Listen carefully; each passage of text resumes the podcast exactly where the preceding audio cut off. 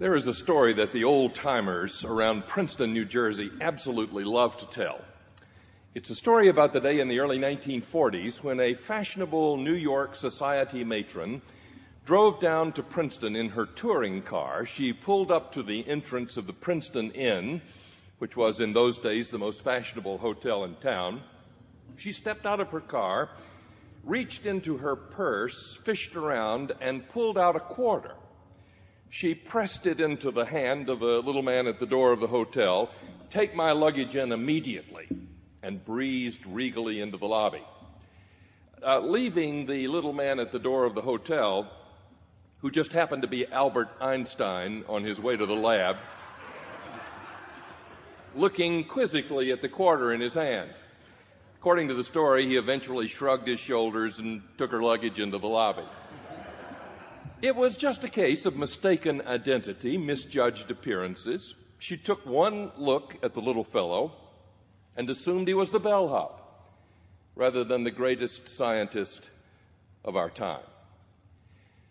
You know, I have discovered over the years that preachers also commit cases of misjudged appearance and mistaken identity almost every time we enter into the pulpit. It's the mistaken identity and misjudged appearance of the biblical story. We know what we're supposed to do. We're supposed to get down into the DNA of these ancient texts, to wrestle with them until they bless us, and then to stand up here and tell the truth, the whole truth, and nothing but the truth, so help us God about what they say. But we're busy.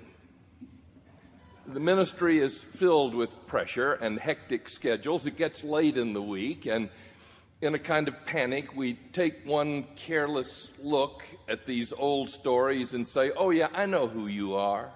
We tip them a quarter, take my sermon into the church. I passionately argue in my classes with my students that they should never do this. Imagine my embarrassment to discover that this is precisely the way I have misjudged this old fishing story in the Gospel of Luke. I've known this story all my life. In fact, overfamiliarity may be part of the problem. I even memorized this old story in Bible school. I had the Matthew version in the King James Bible. Uh, Follow me, said Jesus, and I will make you fishers of men. I always assumed that this was a story about evangelism, about going out into the broad world and casting the nets for Christ and pulling the believers in, of throwing out the hook and line and fishing for Jesus. But if you look at this story, I mean, really look at it. Long before this is a story about going out anywhere, it's a story about going down deep. Long before this is a story about breadth, it's a story about depth. You can tell that in all kinds of ways. You can tell it in the way that the story begins. Do you remember? Jesus is teaching and preaching beside the Sea of Galilee, the Sea of Gennesaret, and Luke says the people were pressing in to hear the word of God. that sounds so good. Uh, I mean, you can almost hear the television evangelists. Oh, brothers and sisters, would that today people would press in to hear the word of God. Not in Luke. In the Gospel of Luke, whenever anybody says, I want to hear the word of God, it's a pretty good sign they don't know what they're talking about that they're standing heedlessly over a cavern of unfathomable depth. For example, the man in Luke who runs up to Jesus, You are the most prophetic voice I have ever heard. I will follow you anywhere. To which Jesus says, I don't think you know what you're talking about. Foxes have holes, birds of the air have nests. The gospel has made me homeless. I don't have anywhere to put my head. Or the other time in Luke, when right in the middle of one of Jesus' sermons, I mean, right in the middle of one of Jesus' sermons, a woman stands up and she says, Oh, isn't this the most precious thing you have ever heard Oh, blessed is the womb that bore you, blessed are the breasts that nourished you. In other words, isn't that a sweet little preacher? I bet his mama's really proud of him. To which Jesus says, I don't think you know what you're talking about. I'll tell you who's blessed those who hear these words and do them. This is about depth. You can also tell it's about depth by the way that the story ends. The way the story ends is the disciples who were fishermen left their nets and boats and followed him.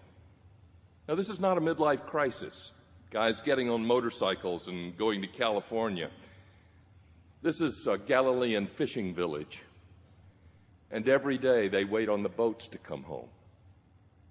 There are no public schools. The women don't have professions. There is no social security. Young and old, male and female, they wait on the fishing boats to come home.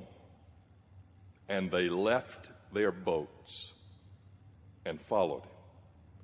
This is a call so urgent and deep, it is worth the sacrifice and transformation of the whole community. About depth. But you can really tell it in the middle of the story. Jesus has finished preaching and teaching, and he turns to the fishermen in the boat and says, Let out your nets for a catch. Peter says, uh, Sir, uh, I don't mean to be rude, but there are no fish out here. We're professional fishermen. We've been fishing all night. We haven't caught a darn thing. To which Jesus says, Well, maybe you didn't put out your nets deep enough. Long before this is a story about going out anywhere, this is a story about going down deep. Which means that it is a wonderful story for this week of Jesus' passion. When we see so clearly the depths of what God has offered, the depths of God's love and grace. Because the main heresy in America today is not atheism, it's superficiality. You can walk across the river of American religious life, most of it, and not even get your ankles wet. I love the story that they tell about the old preacher George Buttrick, preacher of a previous generation. He had been speaking somewhere and was flying back to New York, and on the airplane, he had a pad out and he was making some notes for Sunday's sermon. The man next to him couldn't contain his curiosity. He finally interrupted Dr. Buttrick and said, I- am so sorry to interrupt you. I know you're working very hard, but I'm just as curious as I can be. What are you working on? Buttrick said, Oh, I'm a minister. I'm working on my sermon for Sunday. Oh, yeah, uh, religion, said the guy. Uh, you know, I don't really like to get all caught up in the ins and outs and complexities of religion. I like to keep it simple. Do unto others as you would have them do unto you. That's my religion. I see, said Buttrick, and what about you? What do you do? I'm a professor at the university. I teach astronomy. Oh, yeah, said Buttrick, astronomy. I don't like to get all caught up in the ins and outs and complexities of astronomy. Twinkle, twinkle, little star. That's my astronomy.